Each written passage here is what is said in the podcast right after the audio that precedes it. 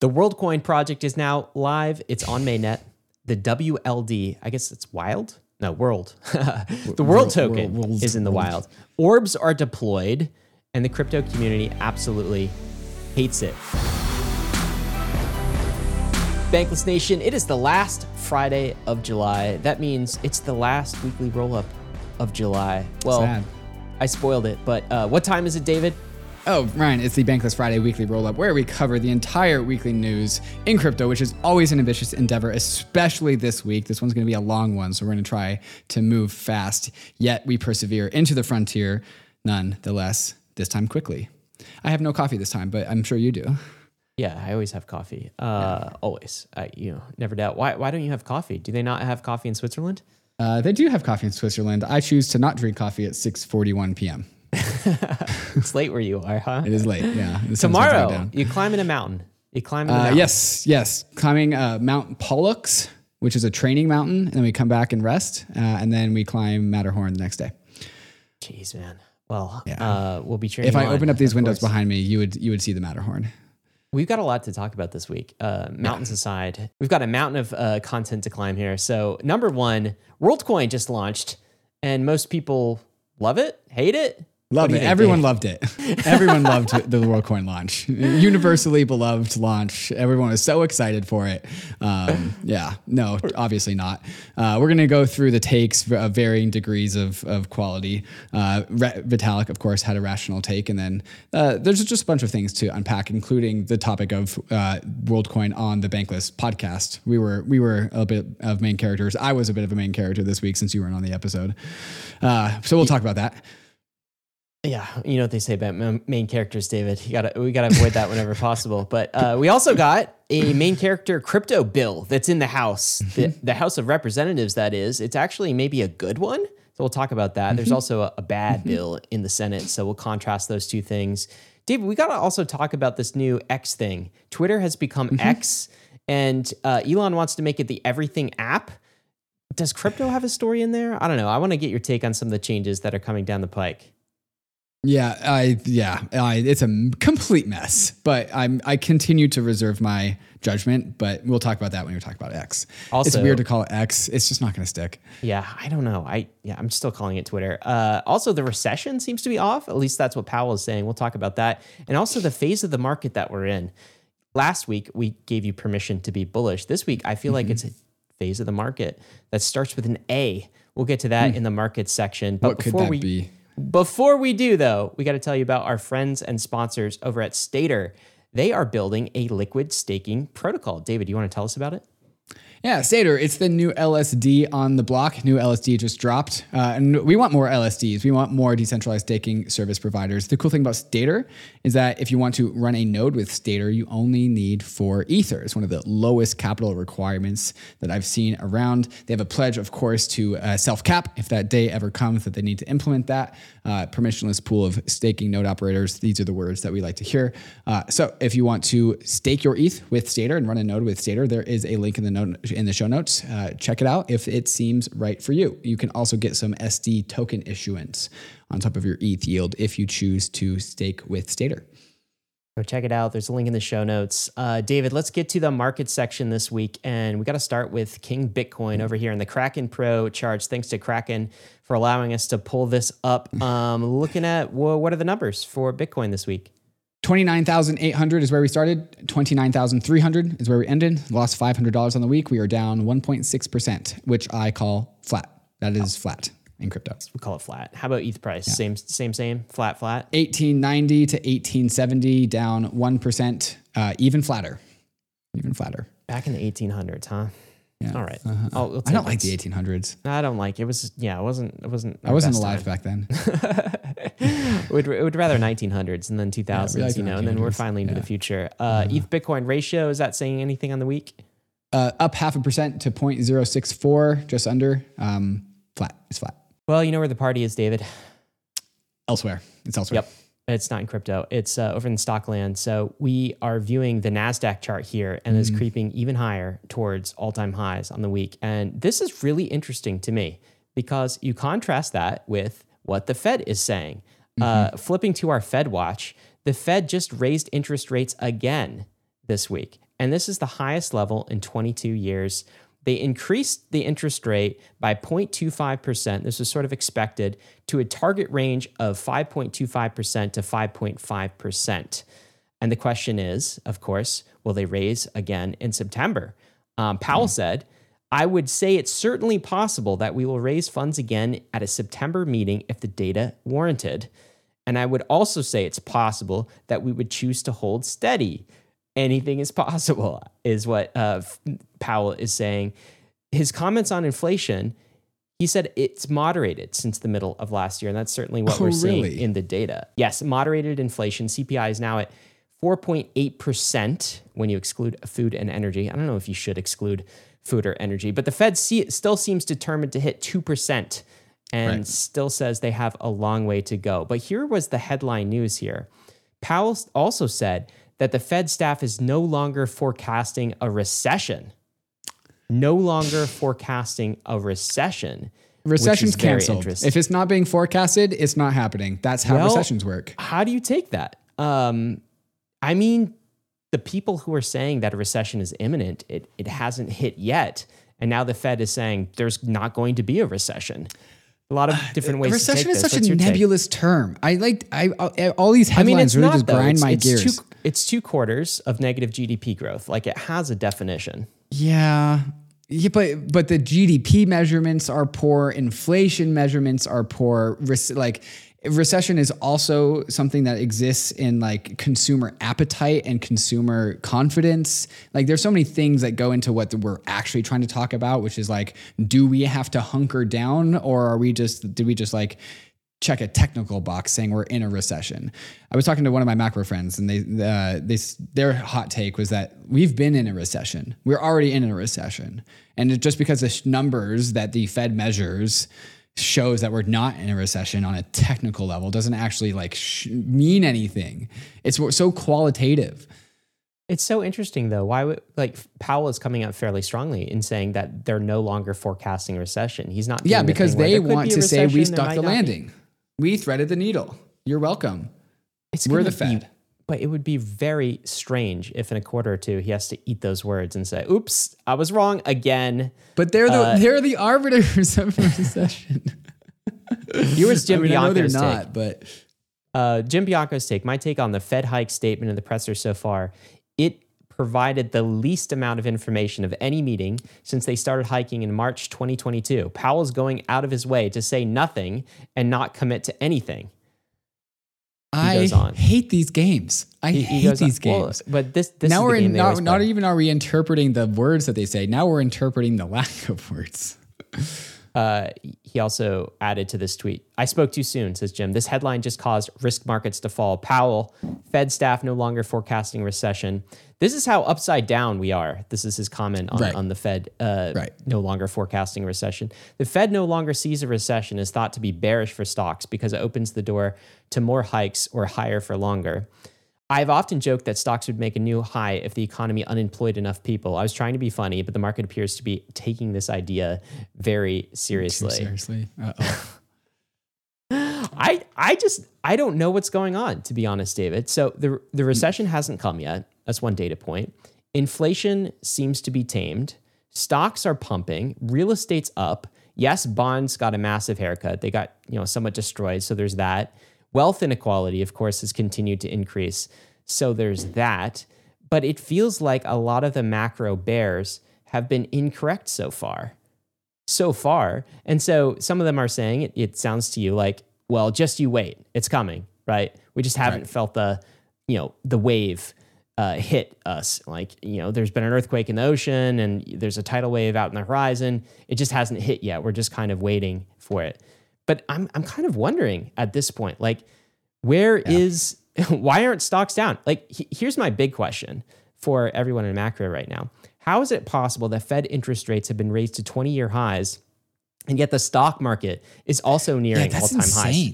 I was told this couldn't happen, David. Right. Yeah. I, that is crazy, the, actually. A, a commenter on that tweet um, said, I never thought it could. five percent inflation would cause a depression scenario is what I thought. Yet here we are, and consumers are consuming away regardless. It's kind of unreal, in my opinion. That's kind of the contrast to me. Is like The rates have been raised to twenty-year highs, and yet risk-on assets, aside from crypto, but risk-on assets risk on are assets, going yeah. back to uh, all-time right. highs. How does that? Yeah, make that's sense? Actually nuts. If you told us, if you told us back in the start of twenty twenty-two, when like everyone in the crypto industry, including myself, was getting our minds wrapped around interest rates and flows and risk assets, and then halfway through twenty twenty-two, we're all pummeled, and then we're all gripping the edges of our seats, saying, "When's the pivot? When's the pivot?" And the pivot has not come. I mean, it's it's there's been a decrease in acceleration of the of the raising of interest rates, but there has been no Fed pivot, not even after the Silicon Valley, Valley banking crisis. And so after all of that, uh, uh, we still at, at tech stocks all-time highs. If you told us that like in early twenty twenty-two, we, that would have been like, oh yeah, they did thread the needle. They got it right. Look at that. That's what I'm saying. That's what I'm saying. Yeah, and I, I don't understand what's going on. I, I guess still my base case, again, what do I know about macro? Uh, is that this is some kind of slow motion, excess money printing, inflationary crisis. But it's just happening so slow, like we just don't really know what the effects are. I know I would not want to be in sovereign bonds, that's for sure. I know that wealth inequality is going to increase. I, I have no idea what inflation is going to do in the future. I have no idea mm-hmm. about a recession. I have no idea. Th- and now I'm like, I'm not sure even even matters. That's the thing. I don't know that it matters what what uh, Powell does in September, and and that's mm-hmm. kind of a weird place to be. Because I think the markets are saying that they they just have like interest rate fatigue. I guess that. So at this point, what I do is I just I just kind of shrug, ignore macro, and just yeah. keep buying crypto because yep. I, I still think well, that in kind of this money printing world. Even when I wasn't ignoring macro, I was still buying crypto. Well, I mean, I, I'm going back to ignoring it. Clearly, I don't understand what's going on here. Mm. Um, I think the question is, where are we in the market? And I promised an A word to describe mm. this. Um, I call this the accumulation phase of the market. And we could see it on the chart in front of us right now. This is Bitcoin long-term holder supply. And the number is up. So Bitcoin long-term holders control seventy-five percent of the circulating supply now. And this is an all-time high. And this happens at every point in kind of the bear market, particularly at, at this phase, the accumulation phase, is the long-term holders, they're not selling.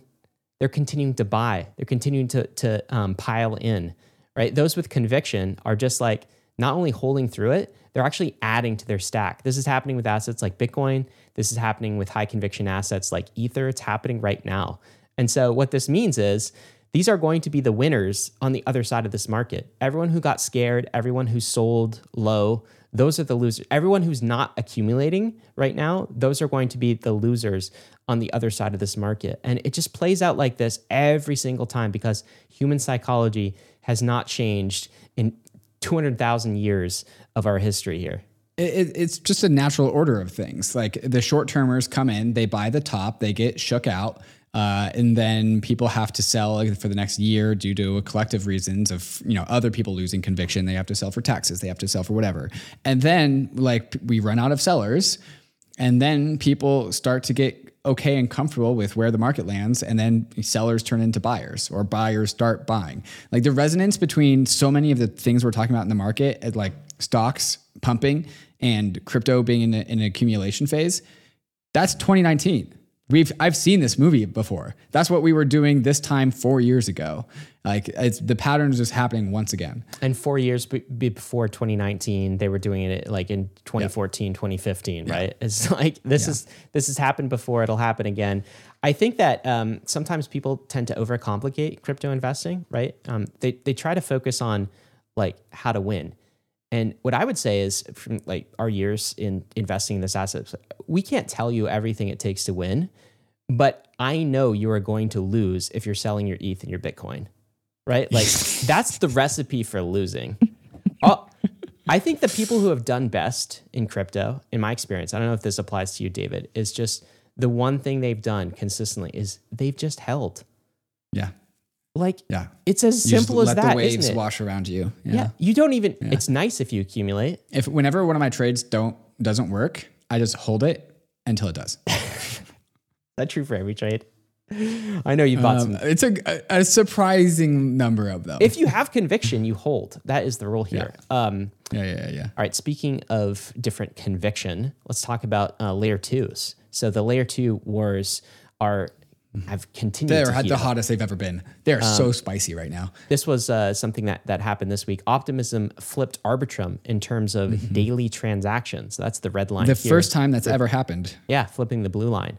Uh, and so that is a new event in the layer two wars. It doesn't mean Arbitrum's mm-hmm. out though. Arbitrum still has fifty-seven percent of all of the layer two assets all inside T V L. Of Arbitrum yeah. one.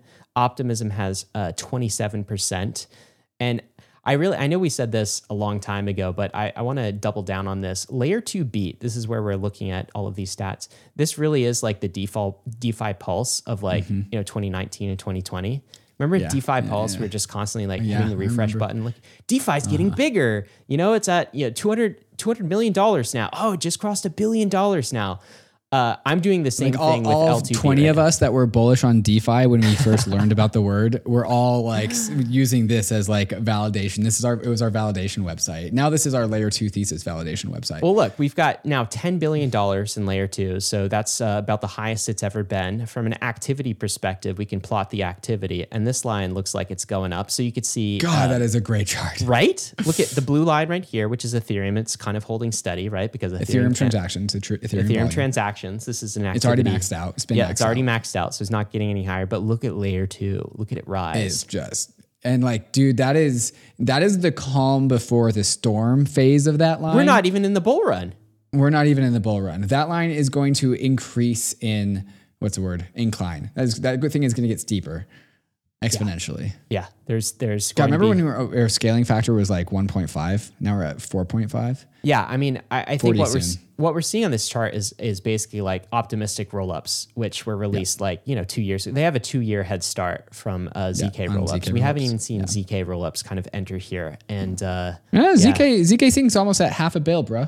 That's not half, that's not a small amount. Half a billion, one twentieth. It's still four yeah. percent, right? So in order yeah. for Z K uh-huh. to, to catch up, it has to just not only like win, yeah. but like it has to outpace. Yeah. what the optimistic rollups are doing. Anyway, this is why mm-hmm. the wars are so fun. And this is why mm-hmm. I keep hitting refresh on layer two beat and uh, looking at all these charts, but it's very good news for scaling Ethereum and uh, for the modular blockchain thesis. One thing I mm-hmm. would like to see, I will say, is, is um, this column right here in terms of the stage of decentralization.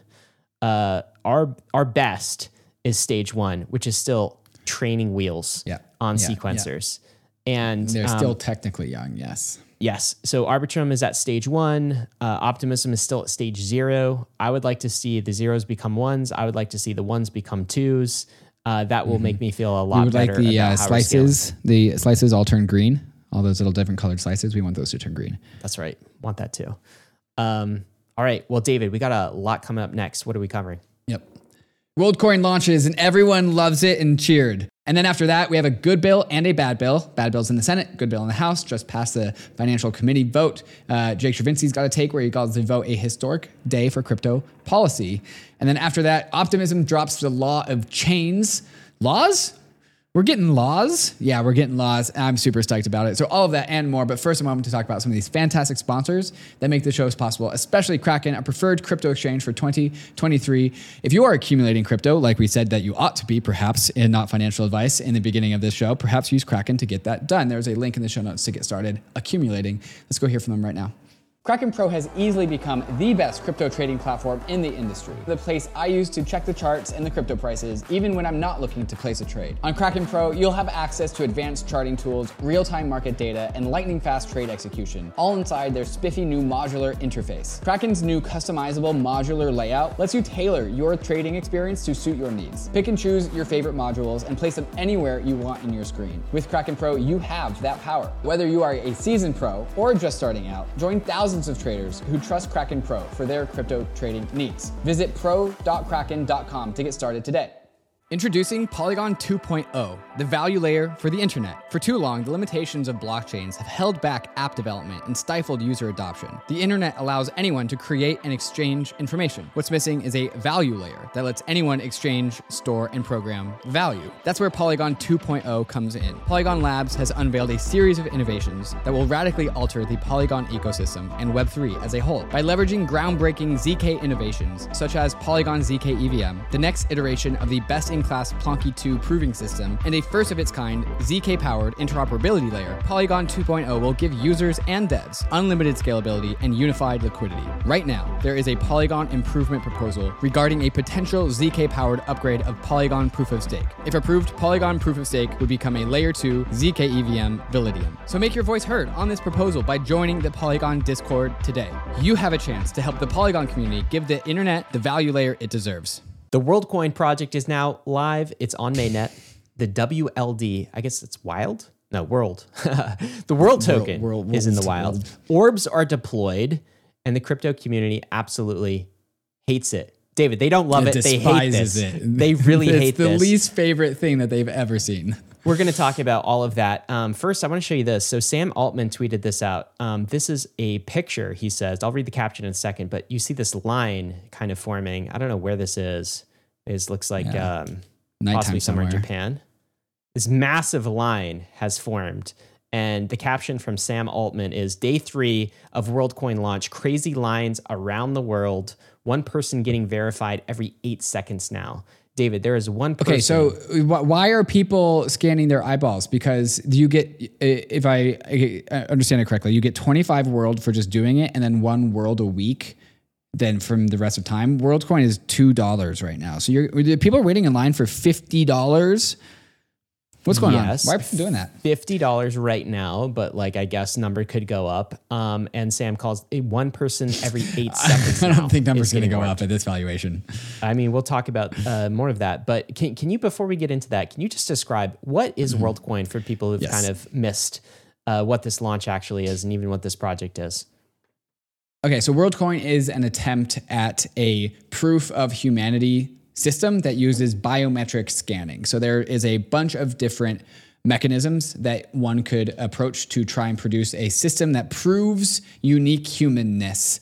Uh, so this is an anti-Sybil platform. Uh, we've had a number of these uh, come into the crypto world with varying success. Uh, Circles from Martin Koppelman is one. Bright I D is one. There's a few others. Gitcoin uses a collection of them.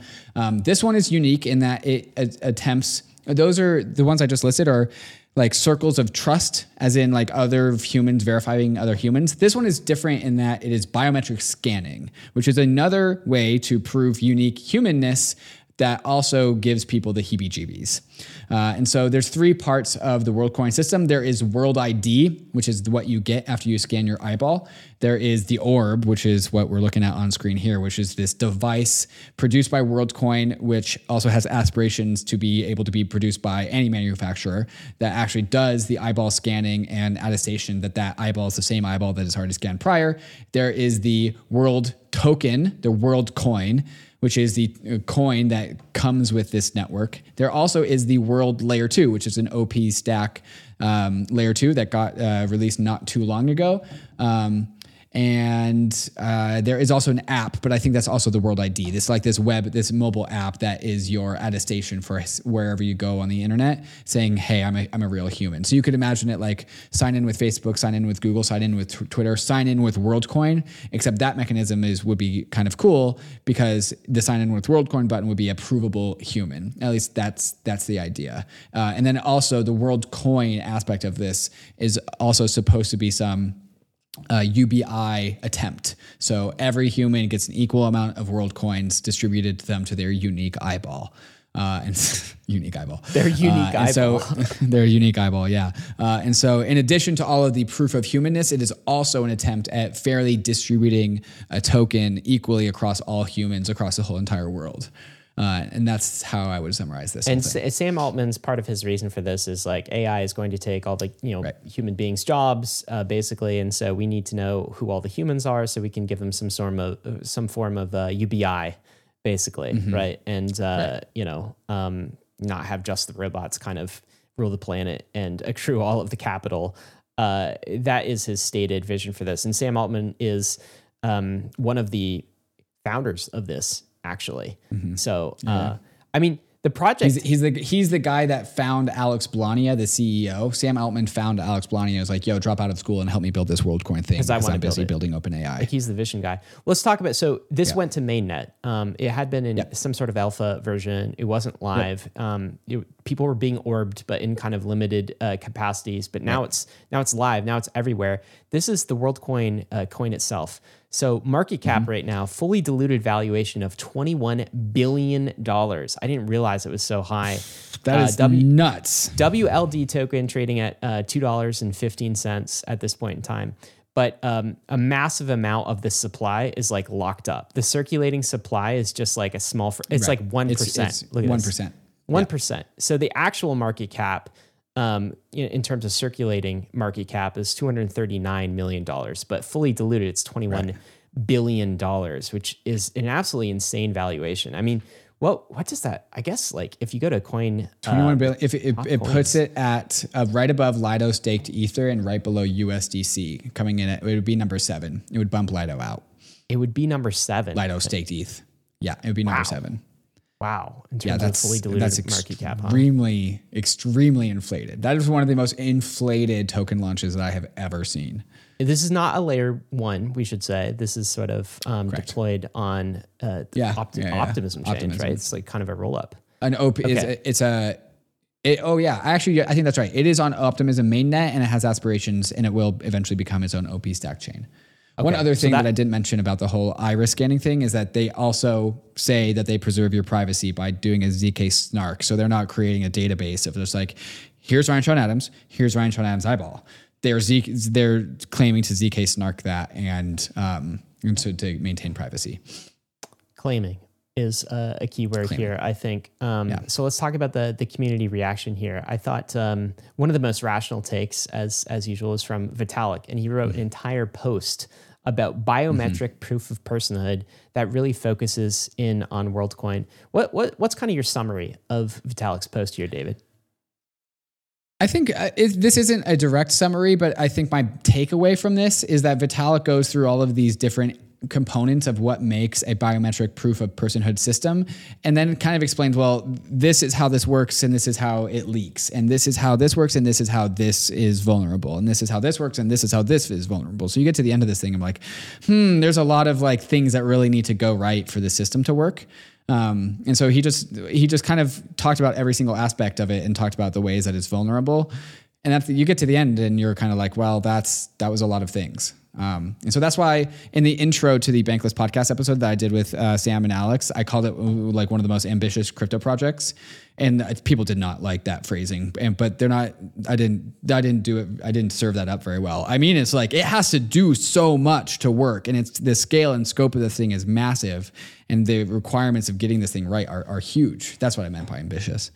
Yeah, it has to get a lot of things right in order for this to actually right. be a, a, a public good for the world, if it even can be mm-hmm. a public good. Yeah, this um this whole post from Vitalik, I can't recommend it enough if you have, you know, it's probably yeah. twenty to thirty minutes of time to actually uh, read through it. But Vitalik starts you'll by- You'll learn a lot. Yeah, you'll learn a lot. He, he starts by talking about why a decentralized proof of personhood solution is is even necessary. Why do we need the idea of decentralized people? Mm-hmm. Why do we need to know whether an Ethereum address is represented by one single person or many people or, or mm-hmm. a bot?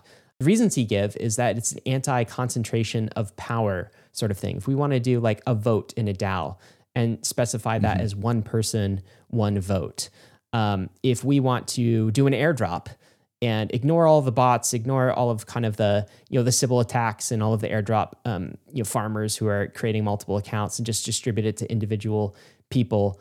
If we want to do some sort of credit system, like an on mm-hmm. off chain credit type system right. for individual human beings, we need some sort of proof of personhood. So that is a good thing in itself if we can somehow manage that uh, on chain. But then he walks through this one specific implementation of proof of personhood, which WorldCoin is pursuing, which is biometric proof of personhood.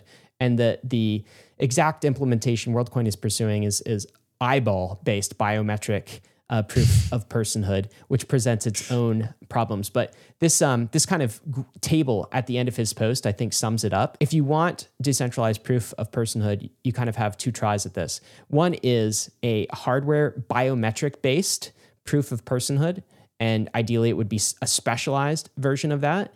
Um, you can get privacy fairly high, he says, accessibility and scalability medium, Robustness of decentralization, it's fairly low because there's hardware, supply chain issues, all sorts of reasons why. Security against fake people, medium. That's what WorldCoin is pursuing. And then your other option to do this is a social graph-based proof of personhood, where your privacy is kind of low because you have to trust a, a circle of other human beings to really um, you know, validate you and verify your personhood. Um, accessibility and scalability has been fairly low. Like, these solutions haven't really taken off uh, yet, which is kind of the concern, even though they exist. The decentralization, though, is very high because it's bottom up. And the security against fake people is also high. So he kind of contrasts all of these things and presents the world as a series of engineering trade-offs. I think one of his one of the takeaways for me from this post is that um, we shouldn't put all of our eggs in one basket. That's pro- this is a classic Vitalik take. That probably that's the a, best solution. That's such a Vitalik line. It is a blend of all of the above yeah. that we kind of mm-hmm. amalgamate together into like the, which is the actually what, what Gitcoin uses in order to to achieve unique humanness on their platform. They don't they don't behold, behoove themselves to one platform. They just use an amalgamation of a bunch. Uh, we should get into some of the other controversy here because, uh, as you said earlier, David, the uh, the crypto community mm-hmm. actually did not like WorldCoin. It was not received with uh, excitement. And I would kind of classify the critiques in a few various forms. One is critiques of WorldCoin themselves and the implementation approach that they're taking. And the other is a critique of biometric proof of personhood altogether. And then some people actually don't like the idea of on-chain proof of personhood at all. Mm-hmm. So maybe we'll take the first one, which is like, WorldCoin sucks. This is um, right. This is Lefteris. What what is he saying here, David? Yeah, Lefter says uh, just a list of bullet points of criticisms about WorldCoin uh, and goes, twenty percent of the supply of World goes to team and investors. There are privacy concerns about the actual cryptography that protects people's eyeballs. There's malicious orb operators. And so the idea with this orb is that the people may, I mean, like operating these orbs aren't, aren't necessarily WorldCoin employees. It's the public. The public can operate. A public person can operate an orb, but then that means that one public person can try to manipulate the orb in order to scan other people's eyeballs and take their WorldCoin on their behalf. So that's it. That's that's issues. You can you can also tinker with the orb. So that's his next one: malicious slash compromised orbs, uh, bribing poor people with tokens for an eyeball scan, and then his last one, which is kind of just like the vibe of the whole thing. It's it just feels really dystopian. I mean, it's and called yeah, WorldCoin. That, right? It's called WorldCoin. It's got a chrome orb that you stick your eyeball into. The one of the founders is the guy making like, you know, A I after Bankless. We just did a bunch of like A I doom episodes. Like it's the whole thing is just like a perfect storm of dystopia. Yeah, dystopian feeling. Um, here's a more specific take list of issues from Zach X B T. My issues with WorldCoin. He says, most alarming to me is how the WorldCoin team has boasted about how many users they have, when in reality, they have been exploiting people in developing countries. This is sourcing an M I T Technology Review article from twenty twenty-two about that. Um, verification that you're a real person seems to only be currently enforced at the enrollment level. And so what this has led to is the emergence of a, a black market for accounts. So you can buy a WorldCoin mm. account on Telegram for, you know, a dollar uh, per WorldCoin account. It's being attacked uh, in that way. Um, and then some criticism about the token allocation. There are a few more. So th- this is under the category of like WorldCoin sucks. And so you can find a lot of critiques uh, for that, including another one from Andrea M. Bailey. WorldCoin is still stupid and bad in four points. Number one, the team incredibly was not prepared for people to sell credentials. That's the issue I was just mentioning. It doesn't solve the one problem it was supposed to solve. There's also some criticism about uh, the foundation that WorldCoin, the kind of the org structure uh, they're creating. That, that's that comes with the territory. Everyone complains yes. about the foundation of every project. Giving insiders twenty percent tokens, so it's that kind of thing. So yeah. one mm-hmm. category of mm-hmm. critiques is just about WorldCoin and how it's implemented and how it's yeah. being done itself. But going back to those circles, um, another category is is basically broader than just WorldCoin sucks, uh, that, that critique. It's a category of all biometric proof of personhood sucks. Like we should never use yeah. biometric proof of personhood at all. And going down that path will lead to dystopian outcomes. Yeah, I was talking to one of my friends, uh, Scott Lewis. Uh, he, he gave me a take that I, I'll, I like to read out, actually. He goes, basically, every futurist thinking on biometric scanning has concluded that biometric scanning is absolutely oppressive technology, and there has been a dedicated effort to tell stories where the use of biometric scanning was used by oppressors Not everyone in the world needs to become a domain expert on exactly why biometric scanning is consensus scary technology in the eyes of generations of science fiction writers to understand that there is a consensus that this stuff should not be effed with. Reality land, current governments are the arbiters of who a person is. In many, but not all, governmental systems, if the initial read of the government seems incorrect to you, you have a clear schedule of codified rights and options to appeal and correct that decision.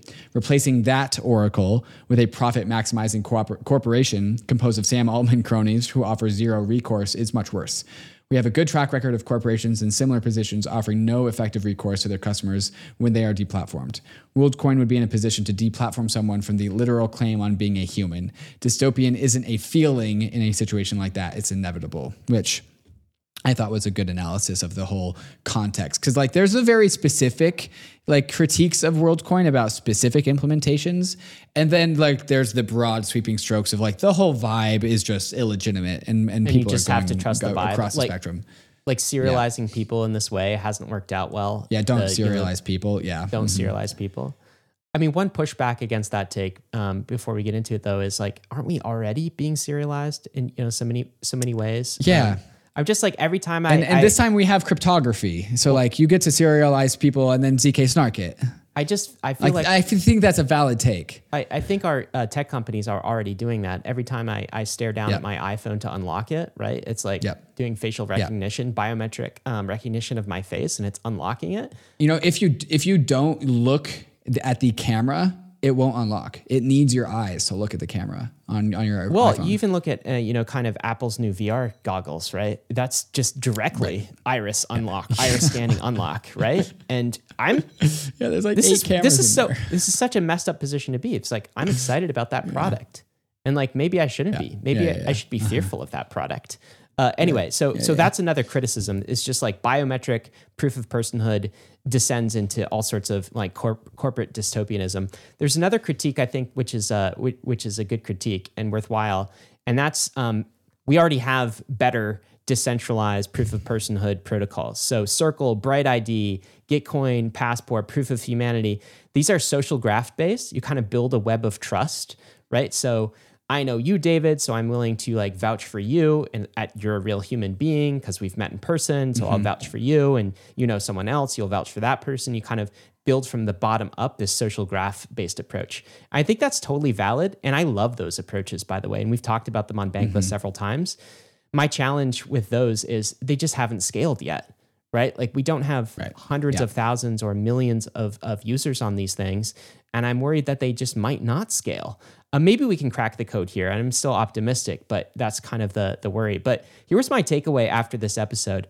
What cypherpunks seem to think about on-chain uh, personhood. First of all, our current state is the nation, right? So we all have passports, and the nation can go bad depending on your government. So if your government goes evil or authoritarian, right, you know, nation-state serialization is going to go bad for you. Uh, the second okay. method is biometric. And the criticism I think most many in the crypto community say is that, well, anything biometric becomes a corporate evil because you need hardware to go collect all of the irises, and that ends up being owned by some evil corporation. Maybe WorldCoin is is sort of one of those. And so it always descends, it's flawed, and can often maybe always descend into a corporate evil. And then number three, social graph. That's um, that's still decentralized, and that really remains our best shot. And I'm sympathetic towards mm-hmm. that. I just... I worry that number three is not scalable. But there's also, David, a whole bunch of people who think we don't need on-chain personhood at all, which was interesting right. uh, to actually consider. This was from... I think that one's a cop-out. Well, this is from Nick. Uh, before you dismiss it, this is mm-hmm. from Nick from uh, E N S. He, he says, unpopular opinion, truly decentralized, trustless, civil resistance, or proof of humanity is impossible. You know, he's not saying, he's not saying that like it right. wouldn't be, it would be great if we could do it. He's saying you can't do it. So it's, it's theoretically impossible. Yeah. Yeah. He says we should stop trying to make it work and instead focus on building systems that don't assume individuals are unique humans. So he's like, mission impossible. You can't even do it anyway. So stop trying. We don't need it. We can rethink our, our um, systems beyond this. So that I think is a, a summary of uh, the crypto community's mm-hmm. reaction to all of this and all of the criticism. I want to turn towards something else though, because there was also some criticism of Bankless. Like, why did Bankless yeah. decide to have WorldCoin on? Uh, what's what's what do you want to say about that? Uh, well, it has a ton of attention. And so that if there, if people's attention go there, then my attention goes there. Also, there's obviously the pull of like Sam Altman. And then there's obviously also the pull of Sam Altman on Bankless. Like that's just kind of cool. Um, I will say you weren't there on that episode because it was Mother's Day. It was like a Sunday. And so I was taking it while I was in the middle of Zuzalu. Um, why, why did we have WorldCoin on? Well, it's a huge project. It's a massive project. There's only so many proof of personhood projects out there. And this is the only one going after the biometric sector. So like, just as a understanding the scope of like the crypto rabbit hole, the biometric proof of personhood is a part of the crypto rabbit hole. It's a part of like the things you can explore. So I, I considered it a legitimate place of exploration. And then there was like also criticisms of like the way that I managed that interview, which is I didn't, I didn't really push back on anything. I didn't really have like any critiques for them. I kind of just let them walk through the project and explain themselves and say, here's what this does and here's what, how that works. And this is the WorldCoin project. I'm like, great, thanks for coming. Granted, I only had sixty minutes. There was a hard stop. And so that is a extreme constraint on my ability to be to be thorough. And also the other half of my ability to be thorough is like some of the tech stack behind A, the hardware and the zero knowledge cryptography that keeps things private. I don't have the skill set to vet that. And so I have to just kind of run on trust and faith of people who actually can be more technical than me. And so my intention of the WorldCoin episode was, hey, crypto universe, hey, Bankless Nation, here's the WorldCoin project. Here's an episode with Sam Altman. Discuss amongst yourselves. And then I get back to like, Bankless, why the F did you host this conver- like, these people? Why did you not talk about like the dystopian nature of this? Why did you like tee it up in the intro as like one of crypto's most ambitious projects? And I'm like, I guess I got the vibe wrong. I could have been more critical. I could have pushed back more.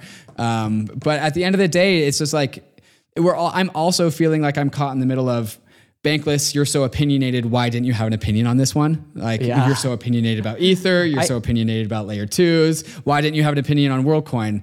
To, at the end of the day, it's like I sometimes I'm in a particular state, a disposition, a, a mood. I don't have the mental like capacity to be mean to Sam Altman and I, a guy who I don't really know who he is. I don't know. I'm asking for forgiveness. Uh, Are I, you really? If I, and it, you know, I guess, yeah. I think so. I uh, think. Yeah. Uh, You, like, I appreciate that. I, I think that um, we could have wrapped that episode a little bit differently, but I think what yeah. people maybe, some people don't understand if they just hear that episode, maybe didn't catch the debrief or don't understand mm-hmm. the wider context of what we do is like, episode one is kind of like about WorldCoin is kind of a conversation uh, starter.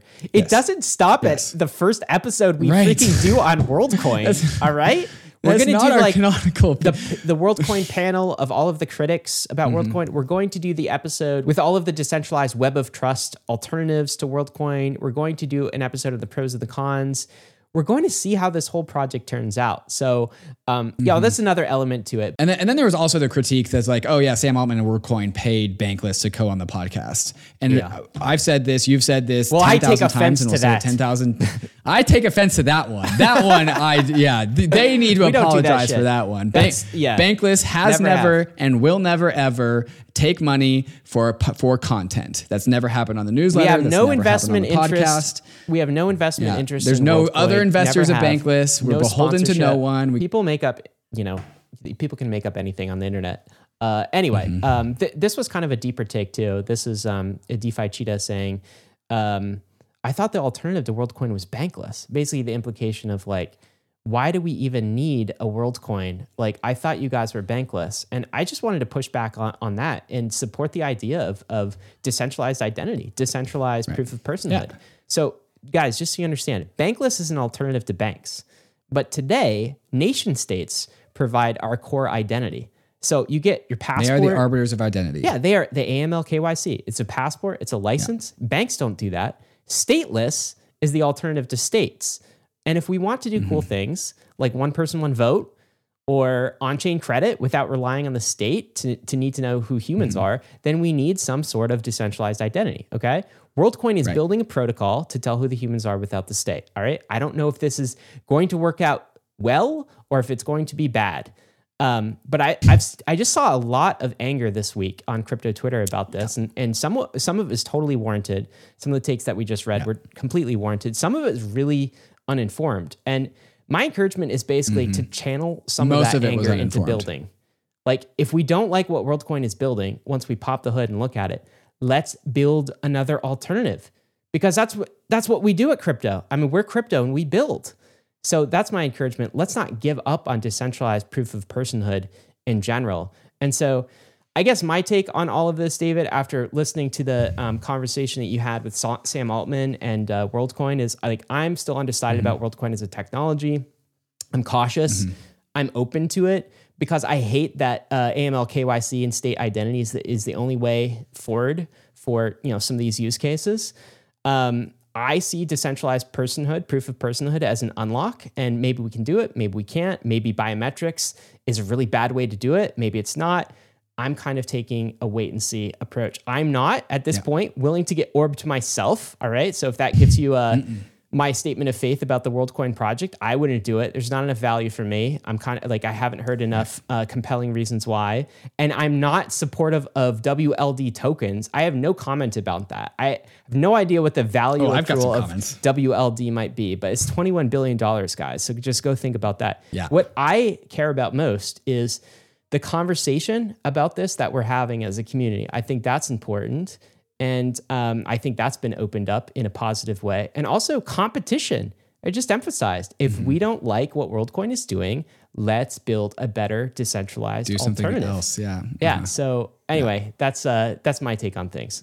Yeah, on, on the whole WorldCoin um, token question, we have a, a question from the nation, Kyle Kaplan from, from the Bankless Nation Discord. How does WorldCoin token plan on accruing any value? U B I sounds nice and all, but we all know you just can't print money out of nowhere. I I think it's a huge question about WorldCoin. Why the F is this thing twenty-one billion? Is that what it is? twenty-one billion when it only ever gets issued. Like, the only bull case I can articulate for the WorldCoin token is that the humans deem the distribution of WorldCoin so incredibly legitimate and fair that they want to be a part of that very fair network. It's competing as a money, isn't it? In the same way Bitcoin, yeah, Ether, and the U S maybe, dollar and maybe. gold is competing. I don't even know if it, if it's doing that. I don't even. But that's like, the only value if they have, have. I I don't I don't even know if they like Alex uh, Blania from WorldCoin has a statement about what he thinks about the WorldCoin asset. He probably can't mm-hmm. say it because he's the issuer of it. But like, that's a very dubious value accrual. It's just legitimacy in of itself. Plus, when you see Telegram snap uh, screenshots of people selling, hey, I'll sell you a WorldCoin account for one dollar, like that very much erodes that value proposition. Like, there's yeah. other like theses about it. Like, it's a graph for just because it's fair. Like, I don't, I don't see the value accrual. Yeah, neither do I. I, I still do think yeah. it's competing in the money, the monetary value category, right? And it has to. Yeah. I just I think don't it think it has there, a good shot least. at that. But like, it's yeah. not producing transaction fees. It's not a cash flowing asset. Right. So meme value right. money. But the, the the question from Kyle is interesting. It's like um, U B I sounds nice, but we all know you can't just print money out of nowhere. I'm like, yeah, but isn't that what Bitcoin and Ether did? You know what I mean? Like, if you can get a uh, meme bootstrapped and kickstarted, mm. and enough people believe in a money in the story, right. they can solve the problem later. Yeah, yeah, you can solve the problem now. I don't think that's the path that WorldCoin is on, but I'm saying that if there is a path to it being worth billions of dollars, th- my take is it, the path is going to be a bunch of people believe it's a monetary it's instrument a money, yeah. and it's used as a monetary yeah. instrument. I yeah, I'm so bearish on that. I'm so bearish. Because then it competes right next to Bitcoin and Ether. Like, it's not going to survive that fight. Bankless Nation, you can make your own decision on WorldCoin. If you haven't caught uh, David's conversation with Sam Altman and Alex from WorldCoin, then go ahead and catch it. There's a link in the show notes, and also should be in your R S S player. David, enough about WorldCoin. Let's do a good bill, bad bill. There's some good news in Congress for crypto, at least the U S Congress. So this bill hasn't passed, but it's a set of bills that are very positive Uh, for crypto, and they were just voted on by the House Financial Services Committee, and they passed that vote, which is a pretty big mm. deal, apparently. Jake Chervinsky calls this vote a historic day for crypto policy. There's two bills that are wrapped up in this in the House that are pretty crypto positive. The first is called the Financial Innovation and Technology for the twenty-first Century Act. So this is a framework for issuance and trading of digital assets at the S E C and C F T C. You know that whole clarity of like what's a commodity mm-hmm. and what's a security? This bill directly addresses that. So we actually oh, get some clarity here. The thing that Gary Gensler never gave us. That's what the uh, mm-hmm. the F I T is doing for us. Mm-hmm. And that's part one. Part two, David, is the Blockchain Regulatory uh, Certainty Act. It clarifies that non-custodial blockchain developers and service providers, this would be like miners, validators, if you're an at-home validator, wallet providers, that they never custody consumer funds and don't have to register as money transmitters. You know the nightmare scenario of you run your own solo yeah, validator? Yeah, that was the er, that's like the earliest bill that came in that like t- deemed that, hey, if you're part of a, if you run a node, you process a transaction, therefore yes. you have to be a money service. That was that was the very first like crypto like fire alarm that we had. Oh my God, it would be so scary. It would be, basically mean that right. it's kind of illegal without being registered illegal to, to r- crypto, be a validator yeah. in the U S. Yeah. yeah, the good news here is that this is bipartisan. So um, thirty-five members voted for it versus, versus sixteen, thirty-five to fifteen, it won. And twenty-five percent of those thirty-five were actually Democrats. So some bipartisan support that we haven't seen. Okay. Uh, Tom Emmer, of course, led it.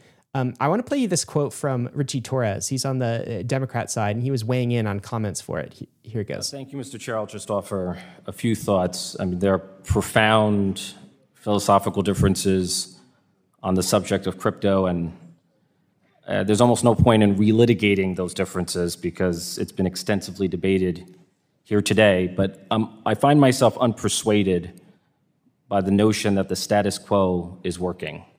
You know, a status quo that gave us the largest crypto Ponzi scheme in history is not working. It's by definition failing. Um, my assessment is that the status quo is de- dangerously deregulated and requires regulation. Albert Einstein said, if we do the same thing over and over again and expect a different result, that's the definition of insanity.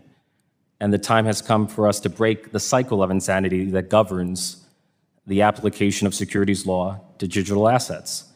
Now, there's a difference between securities law as we as individuals might think it ought to be interpreted and securities law as it has been interpreted by the courts. And the Southern District of New York has held. Yeah, I really like Richie Torres. That that guy's great. Yeah. Big fan. Uh, great comments there. And the The one thing we mm-hmm. wanted Congress to do is to provide clarity, and that's what this bill is doing. So Tom Emmer is going to be one of the architects of this bill. I think the next time we catch him, we'll probably be at the Permissionless Conference. That's uh, happening in September. Yep. We're throwing that conference with Blockworks. That's the eleventh through the thirteenth. Yep. This is going to be a topic of discussion with Tom Emmer, yep. for sure. Mm-hmm. Um, David, we got a bad bill, though, too, and it's coming from the Senate. You ready for that one? Oh. Yeah. yeah. No. It's sad. In contrast to that, the Senate is proposing a bill. I'm going to read you the title here. It's called the Crypto Asset National Security Enhancement Act of twenty twenty-three. Did you catch that? I don't like those words. National Security Enhancement Act. Yes. I don't give a F what's in that. I don't like it. Yes. Uh, you know it's going to sound a little Orwellian when it has national uh-huh. security and crypto asset in it. Security Enhancement, Enhancement Act. This one is also uh, bipartisan, but only, unfortunately, it's bipartisan. Again, this is coming from the Senate. But basically, it mandates that DeFi protocols and anyone who controls them or makes them available have to impose bank-like surveillance for their users. Mm. So that would mean DeFi uh, controllers, great. right, need to vet and collect information on their customers, have to do the A M L thing, have to report suspicious activity to the government, have to block sanctioned individual users from the, their protocols. Do you remember the stuff that S B F was advocating like a year ago right. in some of the crypto legislation yeah. that he was like proposing, being like, you know, I think all DeFi protocols, interfaces, uh, app user fa- interfaces should have A M L, K Y C, and, and complete state surveillance and are basically money transmitter banks. Yeah, it's, uh, it's a lot of that. Um, Bill Hughes from Consensus has some takes. He said, this thing is a doozy. Um, he says... In summary, it deems that digital asset protocols, defined really as any software deployed on chain, is controlled by that's controlled by backers, and the backers are those who develop or retain meaningful control over the protocols, and transaction facilitators who develop and make available applications that facilitate use of the protocols. Basically, what this means is that any U S originating or residing person or an entity who invests more than twenty-five million dollars in building a protocol or owns that much or more in the governance token, if you even just own the governance token, okay? Mm. Um, anyone who develops and offers the front end of the users or owns the governance tokens would deem to be in control of the protocol for sanctions and A M L purposes. National right. security enhancement. Get the F out of here. They're just they're just like saying every user of crypto, get the F out of the way. We need to catch North Korea. Basically. And for entrepreneurs or those investing in kind of like, you know, governance uh, protocols or those building interfaces on top of protocols that, you know, some bad actor might use, uh, mm-hmm. they would be part of the responsibility tree here. So Bill uh, concludes this by saying, if this legislation goes through, bye-bye permissionless global computing, at least as the U S is concerned. Uh, really bad news. And I think, David, this right here is like Gensler is kind of a sideshow compared to this. Mm-hmm. To me, you know, yeah. when crypto talks about the final boss, this right here, national it's security. Yeah, national security is, is the final boss. Yeah. If like if crypto dies in the U S, it'll be to protect us from terrorists and bad guys. And yep. that's why this bill is kind of worrying coming from the Senate yeah. side of things. Anyway, we got good news and bad news this week. I'm going to ignore this one and just hope that for the best. Yeah. Well, you know, we got some good news coming up in the next section. What are we talking about, David? Coming up next, Optimism drops the law of chains. I'll walk you through all of what that means. And CoinDesk is being sold to my first boss in crypto. I'll talk, talk to you about that. Ch- Chainlink launches the C C I P protocol, all these things and more. But first, a moment to talk about some of these fantastic sponsors that make this show possible, especially MetaMask Portfolio. You already have a MetaMask account, so your MetaMask Portfolio is waiting for you. There is a link in the show notes to open up your portfolio with MetaMask. Let's go hear from them right now. Are you a MetaMask user? Well, you're listening to Bankless, so of course you are. The wallet you know and love just got a whole lot better. MetaMask Portfolio is the ultimate one-stop shop for all of your crypto needs. It gives you a holistic view of your crypto portfolio across multiple chains and multiple addresses all at once. You can easily view and manage all your coins, tokens, and N F Ts in one convenient place just by connecting your wallet. MetaMask Portfolio goes beyond just viewing your portfolio, though. Inside the portfolio, you can do all the incredible money verbs that make DeFi so powerful. You can buy, swap, bridge, and stake your crypto assets with ease. It's like having a powerful battle station for all your DeFi moves right at your fingertips. So if you're looking to do more in Web three your way, MetaMask Portfolio is the answer. I already know that you have MetaMask Wallet, so go check out your MetaMask Portfolio. Learn more at metamask.io slash portfolio. Arbitrum is accelerating the Web three landscape with a suite of secure Ethereum scaling solutions. Hundreds of projects have already deployed onto Arbitrum One with a flourishing DeFi and N F T ecosystem. Arbitrum Nova is quickly becoming a Web three gaming hub, and social dApps like Reddit are also calling Arbitrum home. And now, Arbitrum Orbit allows you to use Arbitrum's secure scaling technology to build your own Layer three, giving you access to interoperable, customizable permissions with dedicated throughput. All of these technologies leverage the security and decentralization of Ethereum and provide a A builder experience that's intuitive, familiar, and fully E V M compatible. Faster transaction speeds and significantly lower gas fees. Arbitrum empowers you to explore and build without compromise. Visit arbitrum dot io, where you can join the community, dive into the developer docs, bridge your assets, and start building your first app on Arbitrum. The law of chains. Optimism drops the law of chains version zero. So what is this law of chains? It's starting off as a document. It's a document kind of like, I don't know, a constitution of sorts that is going to be iterated on uh, in the O P stack world, in the world of Optimism governance. The idea here is the, the problems that we have are the O P stack is getting forked and deployed new chains like almost every single day, right? We got Base, we got Zora, we got the, the Worldcoin token uh, chain as well. Uh, there's a few others ones as well. Uh, oh, yeah, Mantle we didn't is an O P that. stack Worldcoin, chain. Worldcoin is deploying mm-hmm. on the O P stack. Yeah, I mentioned it. We mentioned it. People okay, are forking okay. the O P stack. I don't want to, like, putting Everybody's WorldCoin back change. in the closet. David wants to forget about them. The, yeah. The O P stack is getting forked. So now there's all these O P stack standard chains, more chains than what can be managed. So, like, what do you expect users to do? To go to MetaMask drop down and go to, like, okay, here's O P stack chain one, O P stack chain two? No. We want just one. And so yeah. this is the law of chains is the first step along that process. So from the law, this is the, what I wrote in the tweet, from the law of chains spawns the O P super chain. This is where we're going. Uh, and so because of every single new O P stack chain is a different chain, we still want them to behave like one chain. But since adding new O P stack chains to the world is completely free, completely open, completely completely permissionless. How do we actually determine what is in the superchain versus out of the superchain? Because, you know, any since anyone can fork the O P stack and spin up a new chain, that chain could be a rug. That chain could be, you know, an exploit. That could be a bad chain.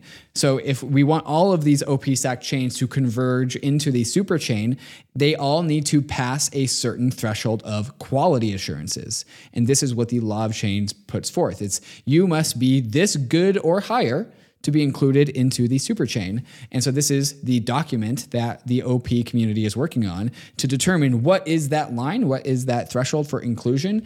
And after that, we can start to have collective bargaining power for all the O P stack chains that are in the superchain.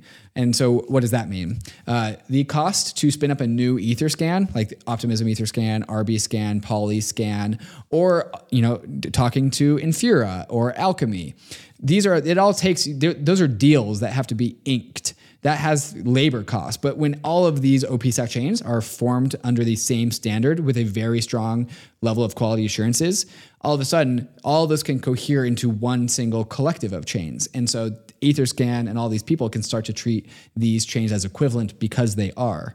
Uh, and so this is what the law of chains has started to kick off. Um, is it basically so, like, it, but what is idea, it though, David? Is it like a document that, is it like a... It's a, um, it's, it's a proposal of standards. It's a proposal of it's standards. It's a document that is proposing standards. Okay. And then uh, basically these are the standards for joining like the confederacy of all of these all of these yep. chains. And if you meet this threshold, yep. this, this then you can be adopted into this this confederacy of chains. Is yep. there some sort of like formal body that votes and is like, yeah, this chain's good, that that chain's bad, we're letting this one in, we're booting the other chain? Or is this...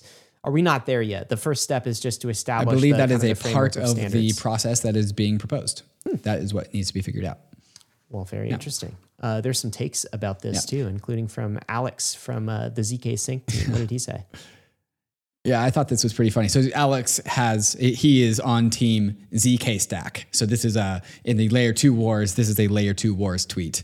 Uh, and so he's going T L D R, O P stack, many chains, one choice, single shared sequencer, centralized M E V distribution, protected by laws and governance. And then he goes Z K stack, many chains, many choices, pick your own sequencer, handle M E V your way, protected by math and code. We are not the same, he follows through.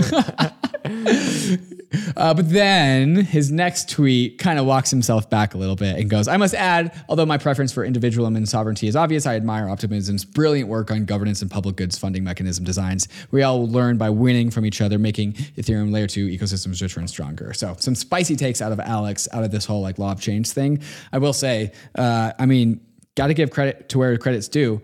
Optimism has all the chains. Like they've got, they've got Base, they've got Mantle, they've got Worldcoin, if you care about that, but I'm putting that one back in the closet. Um, they've got Zora, uh, they, which is the Tezos, like the media network, but now on Ethereum. Uh, and so like you got it. And so when we were looking at the stats earlier of like Optimism beating, trumping Arbitrum in transactions, that's just mainnet. That's not, what about all the other chains? What happens when all they, all of those chains form into the super chain? That I think is really cool. Uh, we're going to do a podcast with Jesse and Ben on this whole concept because the, the negotiation between Coinbase and the O P collective as to help, what does, what does that relationship look like? Has carved out like room for this whole law of change thing. So this is a big learning moment for everyone. Well, since you're being the optimistic roll-up bull, allow me to be the kind of the, the Z K roll-up bull for a second. What I would okay. say is this is just the first inning though, David. And like we got a lot more innings and it's actually a miracle that uh, Z K roll-up technology has kind of come to market so quickly.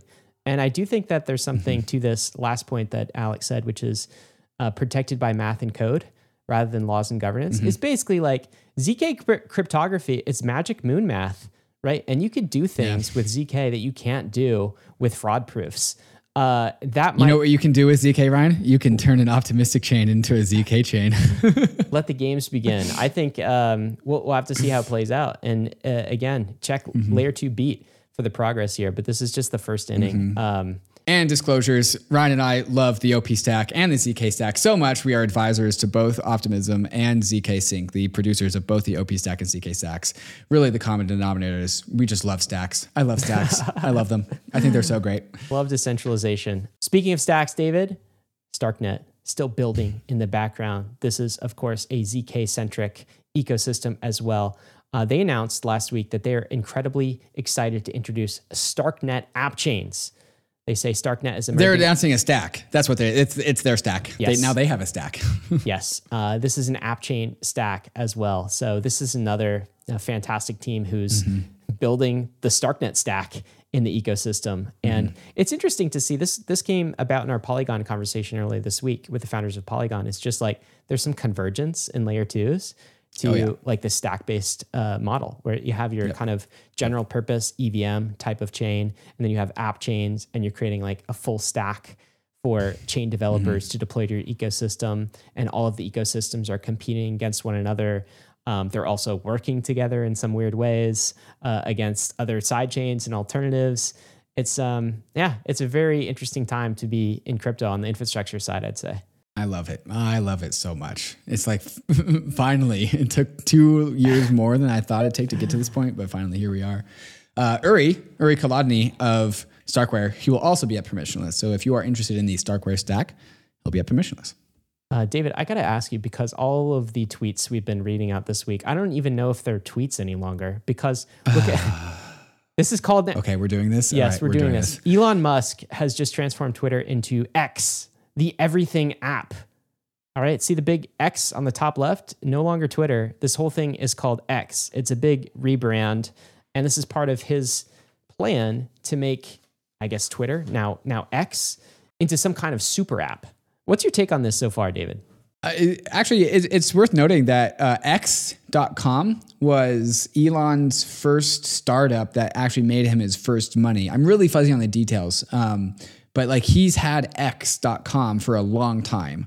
That was like, it's something to do with PayPal. It's like one of his first startups. It was going to be, be an online bank, actually. It's like a startup. Uh, and it, it was going to be the X Bank. And so this is not uh, Elon's first flirtation with this whole X thing.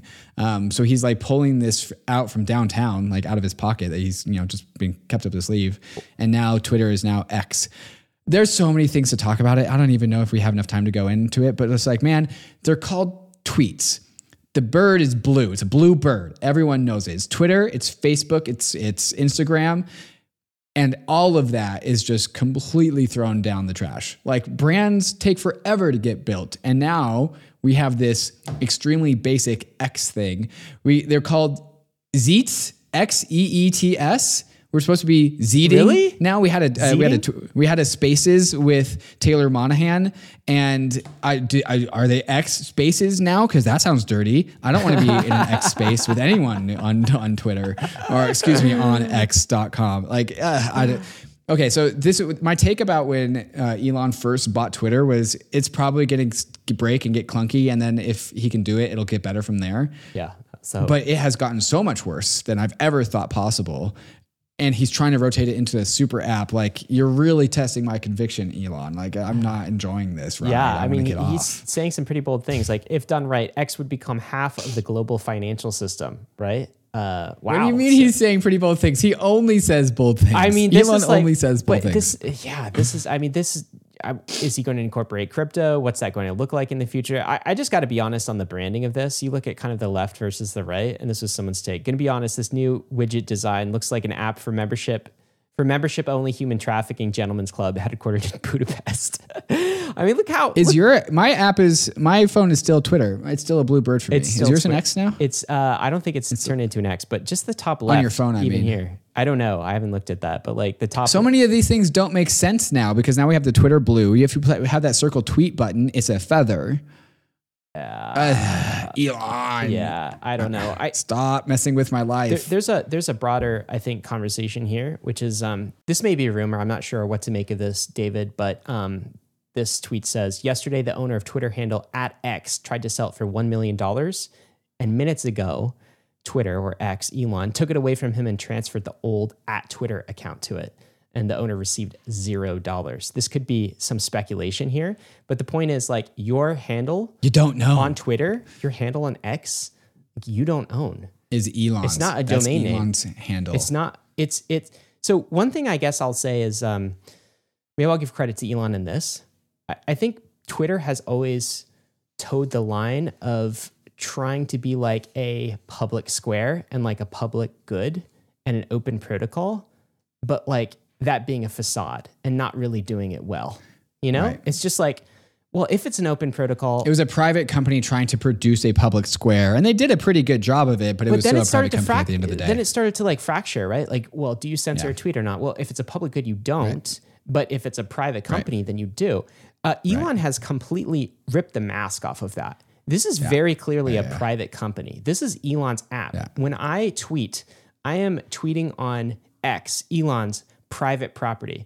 I'm, I know my mm-hmm. position in this ecosystem. I am a serf for like Lord Elon, basically. And so I know that at least, and I can choose whether I want to continue to invest in this or not. Um, I think a lot of people will will choose to pursue more open, real public alternatives. And maybe that's where Web three and crypto finally starts to take off. But at least with Elon, we kind of know where we stand. This is a private company and a private application. And as a user, you can either use it or not, but you don't necessarily have have have rights on this platform. You don't have any assets that you own. Yeah. Yeah. I, I want this story to hurry up and finish.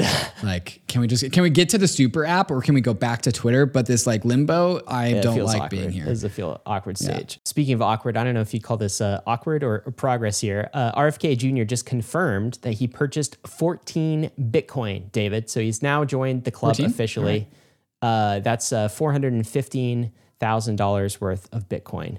Um, yeah, four hundred fourteen thousand dollars. Okay. So he's officially right. part of the Church of Bitcoin. He's a holder at this point right. in time. I don't know if he's doing he, that for investment fits, purposes. He, knowing what? the little bit I know about R F K, he fits right in. Well, take that as you will, R F K. Uh, David. Ryan, uh, do you remember my first job in crypto? Uh, didn't you work for like some shady I C Os or something?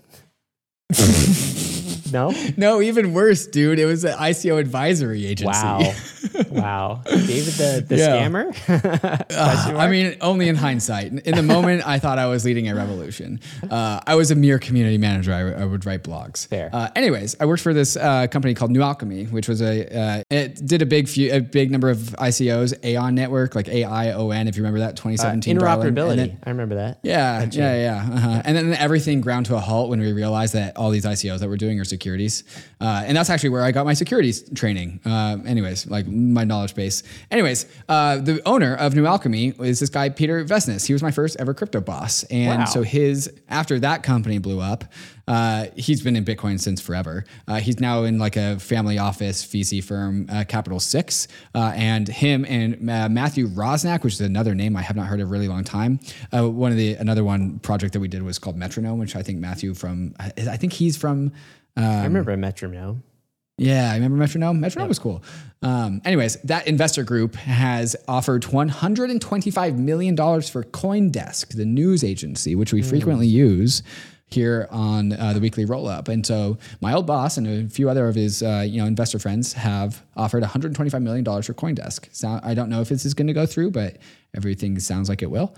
Uh, so yeah, CoinDesk. I mean, I think sold. An important detail there of why is CoinDesk selling? It's because parent company D C G yes. has been in some financial trouble recently, and yep. so they need I'd to liquidate. Yeah, they need. They have like a billion assets. dollar hole, so they've got eight hundred over a billion dollar hole, so they've got like you know about a billion dollars left to fill.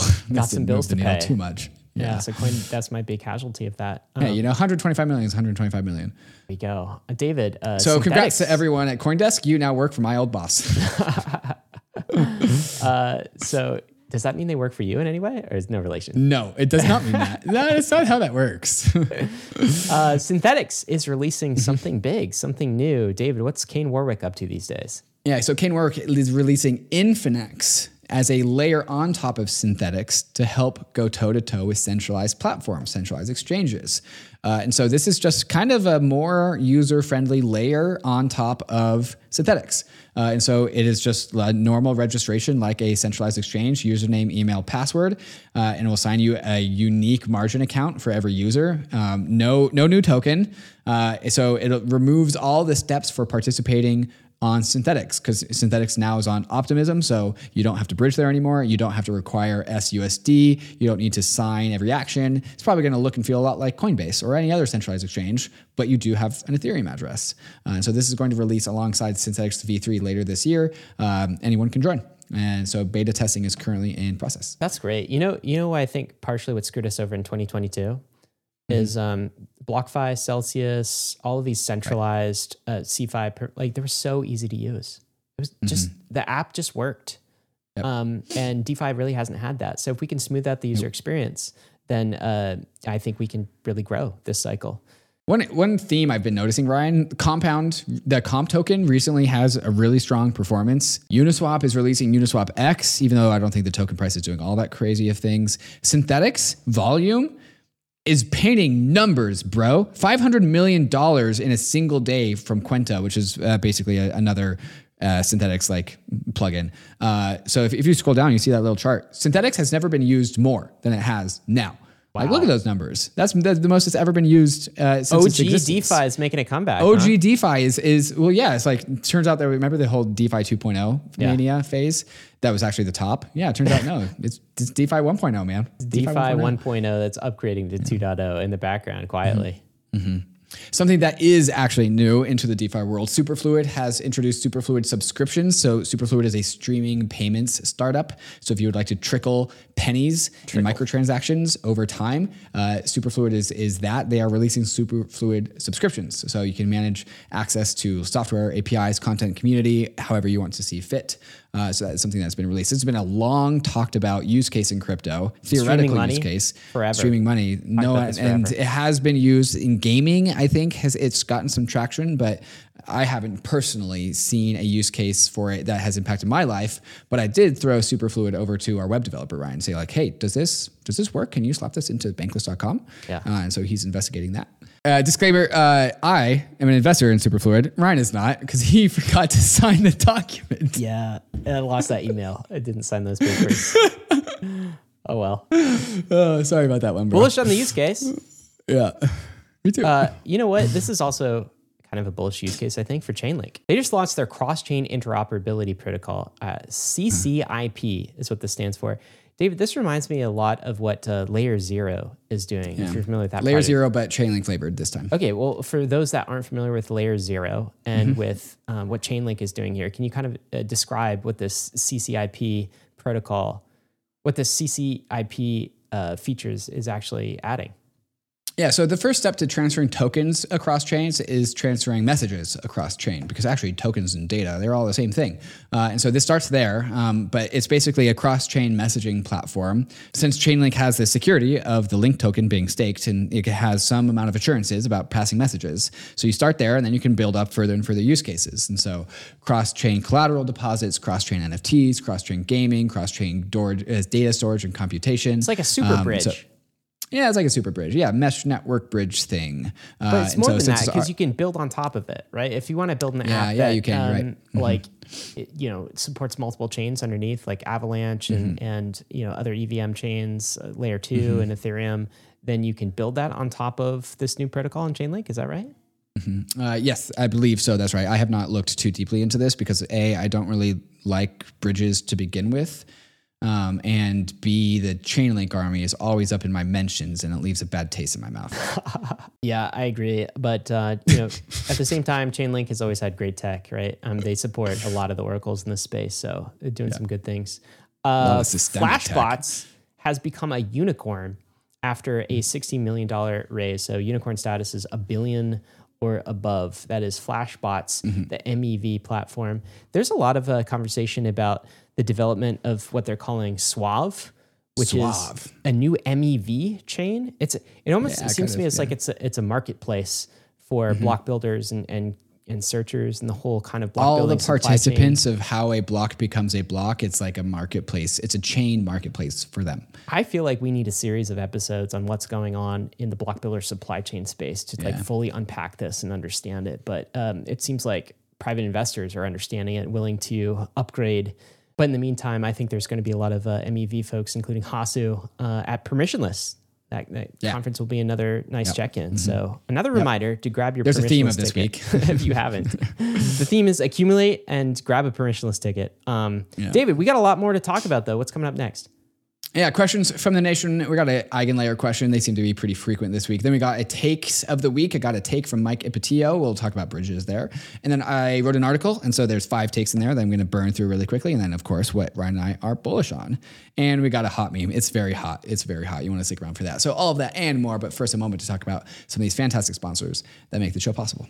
Mantle, formerly known as BitDAO, is the first DAO-led Web three ecosystem, all built on top of Mantle's first core product, the Mantle Network, a brand new high-performance Ethereum layer two built using the O P stack, but uses EigenLayer's data availability solution instead of the expensive Ethereum layer one. Not only does this reduce Mantle Network's gas fees by eighty percent, but it also reduces gas fee volatility, providing a more stable foundation for Mantle's applications. The Mantle Treasury is one of the biggest DAO-owned treasuries, which is seeding an ecosystem of projects from all around the Web three space for Mantle. Mantle already has subcommunities from around Web three onboarded, like Game seven for Web three gaming, and Bybit for T V L and liquidity and on-ramps. So if you want to build on the Mantle network, Mantle is offering a grants program that provides milestone-based funding to promising projects that help expand, secure, and decentralize Mantle. If you want to get started working with the first DAO-led Layer two ecosystem, check out Mantle at mantle dot x y z and follow them on Twitter at zero x mantle.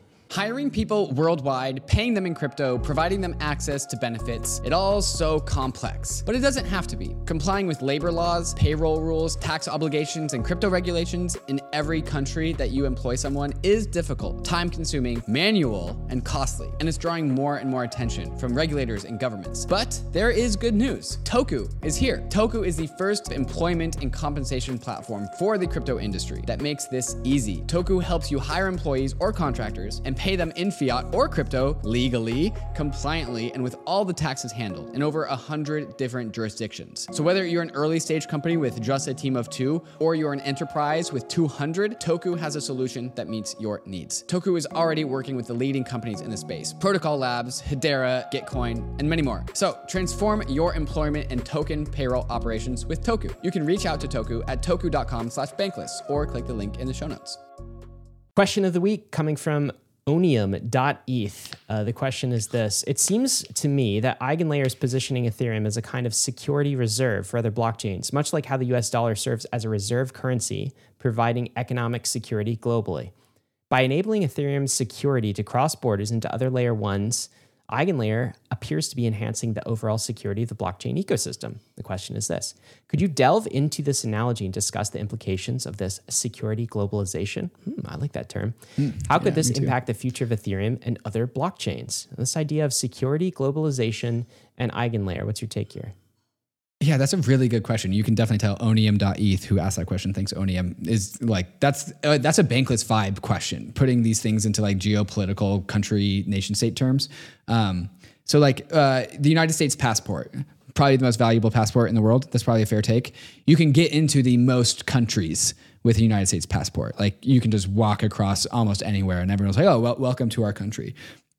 I think what, what they're getting at is that Ether does the same thing for all of the restaking networks. So all these restaking networks is like, oh, you're you are Ether, please welcome and you know sit yourself down and also consider providing us some services while you're here. It's pretty, pretty similar, I'd say. Uh, why does why did EigenLayer choose Ether? Why didn't it choose Bitcoin? Why didn't it choose Solana? Well, it couldn't choose Bitcoin because it's Bitcoin's not proof of stake and it's not a smart contract. Why did it choose Ether over Solana? Well, because Ether has all the economic bandwidth. It has all the value.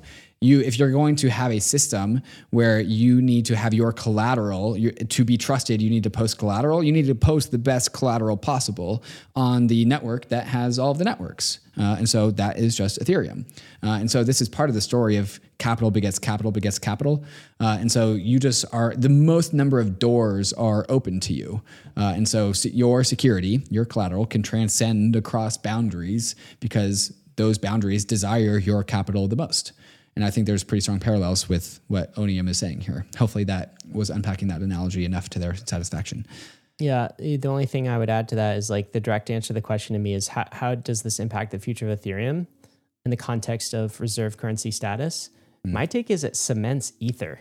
Oh, as big time. The big reserve time. Currency of not just Ethereum, right. But of like crypto and all of the other blockchains. Right. In the same way that kind of right. the, the dollar has been reinforced through the U S's military security and economic prowess as mm-hmm. the reserve currency of the world. Like the liquidity and the network effect that you were just talking about, like the um, capital begets capital, security begets security sort of network effect, that just compounds if Eigenlayer is yeah, successful. Bigly. Right? Um, bigly. Because the, imagine there, there just, being like ten, fifteen, twenty tokens on CoinGecko mm-hmm. and they're layer one tokens or they're network tokens mm-hmm. and they're secured by Ethereum. Yeah. I mean, it is just, um, it is probably the, the single most bullish thing if this takes off for Ether, the asset, since, oh, yeah. I don't know, staking, since staking. Ultrasound Money, yep. since E I P yep. fifteen fifty-nine, like it's absolutely massive, um, I think, in its ability mm-hmm. to build mar- network effect. All right, let's go to some takes of Great the question. week, David. Coming in with takes of the week, we only have two. This is Mike from Blockworks, and this is a post-E C C uh, take. He goes, if there's one thing I learned from Paris, it's that market makers are bridges now. Uh, and this is a conversation that's slowly been brewing and I think really has crescendoed with Uniswap X. Uniswap X, also CalSwap, I think also perhaps uh, Suave itself. These are all platforms that allow for bridges to be completely uh, abstracted and also like kind of largely routed around. It's really bridge minimalism. Almost obsoleted, right? Uh, yeah, you still need them, but you need them in the minimal fashion. You need them a lot less. The most li- yeah, and so why is that true? It's because... Uh, market makers, what, what does it mean? Like, why are market makers bridges now? Say, Ryan, you have Ether on the Ethereum layer one, and you would like to have uh, D A I on the Optimism layer two. Instead of hopping, instead of making a trade on Uniswap and then hopping over a bridge, what you can do is you can just post a transaction, not even submit a transaction to Ethereum, but broadcast a transaction that says to any market maker, hey, I have this much Ether, give me as much D A I as possible on the chain that I want it to be on. Like I and just broadcast might, my intent. I don't actually have to commit exactly. to the transaction. Yeah. Right. Uh-huh. And then a market maker is like, well, I'll take that deal. And maybe a different market maker is like, well, I'll take that deal too, but I'll do it better. And all of a sudden the free market fulfills your order and puts your assets in that you want and the place that you want. And you never had to touch a bridge. And like the the bridge security is like minimized. Uh, and so this is kind of the, a meta that has been unfolding is like bridges are kind of just being routed around. Yeah, this is another series of Bankless episodes, honestly, to get into this whole world mm-hmm. of intents rather than transactions. Mm-hmm. I feel like we need some content on this to fully unpack and understand it. But yeah, yeah that is an yeah, emerging yeah. Uh, you know, meta here. David, uh, what are some other things you learned from E T H C C? I, I saw you put a post out in the Bankless newsletter this week. So what were some of your key takeaways? So uh, yeah, I actually took some time and wrote out an article to, about my big takeaways from E C C. It's about two thousand five hundred words, and I'm going to read it. Let's go.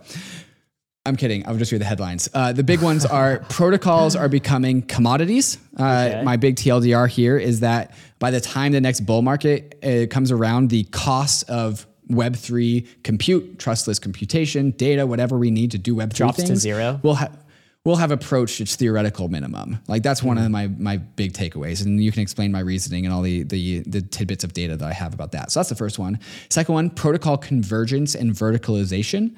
Uh, so Aave just launched the Go stablecoin. MakerDAO just launched Sparks, which is an Aave type money market. Frax has already had both of these things, and they also have their own L- internal L S D. So these things are all starting to a, a become verticalized and B converge in their same design patterns. We it's already like have the twos. Convergence. It's like, it's like all well, the that, that's where I was going next. Stacks, it's all the stacks. Right? We have all the stacks, and so those are all converging on the same design patterns. Then you have Uniswap X becoming a vertical on top of Uniswap. So there's a, pun- a bunch of convergence and verticalization going on. So that was my next big one. But then after that, it's like, okay, we have protocols that are maximally cheap. We have uh, DeFi apps that are becoming maximally like as, as vertical and wide as possible. It's now time to think of the consumer. And I don't only just mean more apps to buy more block space, but can we build front ends like Infinex, like what Kane is doing at Synthetics? Can we build front ends? Can we build apps? Can we start doubling, tripling, quadrupling down on building consumer level stuff that is built for people that have never touched a private key? That's my call to action on there. And then my last big takeaway is the Modular Summit versus E T H C C. There's two different conferences here. Uh, some of just like the different dispositions of, of who, who you find where. But my big takeaway from Modular Summit is like, that whole community, which is, it's like the Celestia, Espresso, uh, the layer twos, the Eigenlayer, that side of crypto is just racing out into the frontier. They are developing and discovering things so quickly. They are the actual frontier of thought, I'd say. Um, and so mm-hmm. that's my takeaway there. And then just as a conclusion, if you haven't caught the theme of this episode yet, next up is permissionless. Uh, so that's going to be where the next Bankless meetup is. Uh, and uh, the Bankless party, it's going to be like two hundred plus people for all of our citizens and, and friends and everyone we want to party with. That's awesome, man. Those are some good takeaways. Um, each of those could be episodes as well. I feel like we need to dive into these yeah, topics this more. This is true. This is true. Uh, what are you bullish on this week, man? Right behind me, like I said, is uh, the Matterhorn, and I don't climb it oh. tomorrow. We climb a training mountain tomorrow, but uh, then we come back and rest, and then on Sunday I climb it. So it's just that like is a the giant last spike. Of my three. Yeah, it is a giant spike. I'm actually kind of bummed that that cloud is there, but it's that cloud doesn't go away. Um, this is your picture. You yeah. took this. That's I. That's right outside of where I am right now. Wow. Yeah, so so how do you get, how do you actually get there? Do you so you just like there's drive a big, up? Uh, Is there... Yeah, no, there's no car. Actually, I'm in a city with zero cars. We had to uh, oh, wow. ditch the car, park the car, take a train in, and then the Airbnb that we have is like twenty minutes away. So we took this like a little electric taxi. It was kind of cool. Really cool town. Yeah, that's awesome. So that's what I'm bullish on. I'm, I'm bullish on climbing the Matterhorn and hopefully successfully. He- Are you going to plant a big bank- Bankless flag up there at the top when you get oh, there, dude? Yeah. Of course. I would never miss such an opportunity. Awesome. All right, Ryan, what do you uh, what do you bullish on? Uh, you know what? You, despite this week and all of kind of the pu- the pushback um, and the anger mm-hmm. about Worldcoin, I'm not going to say I'm bullish on, on Worldcoin because I'm not, but I am bullish on digital proof of personhood. Um, I just feel like crypto sometimes underestimates how much we're going to need this. Right? There's this yeah. like huge meta problem that's hitting us right in the face right now, which is like, we don't know who the bots are and who the people are on the internet. It's like on Twitter, mm-hmm. I don't know, those five hundred retweets, is how many of those are bots and how many of those are people, right? Mm-hmm. And I think that um, what tends to happen over time is if the bots have the level of speech that humans do on the internet and we can't tell human from bot, then it starts to fracture society. Like democracies yep. run on trust. It, like democracy is kind of a, you know, a conversation between all of its citizens. And if you can get civil attacked by a whole bunch of bots, if your democracy can be civil attacked in that way and destroy the fabric of trust, destroy the conversation, uh, then you could destroy democracy. I, I feel very strongly that like human beings should have freedom of speech on the internet, but I don't think that extends to bots.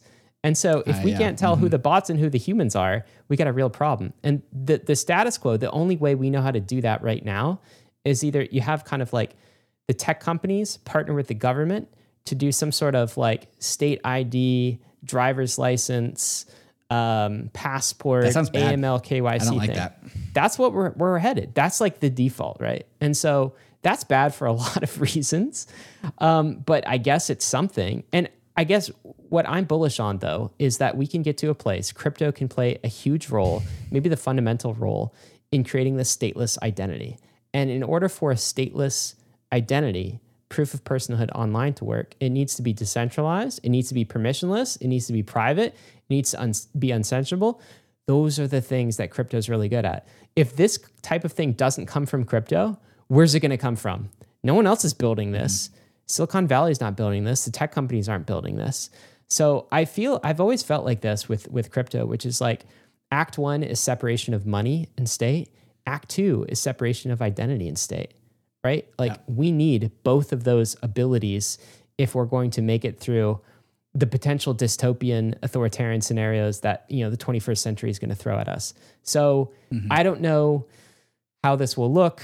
I don't know what kind of the, the best solutions are, whether it's kind of a, you know, social graph based solution or something else, whether biometrics plays a role in it or not.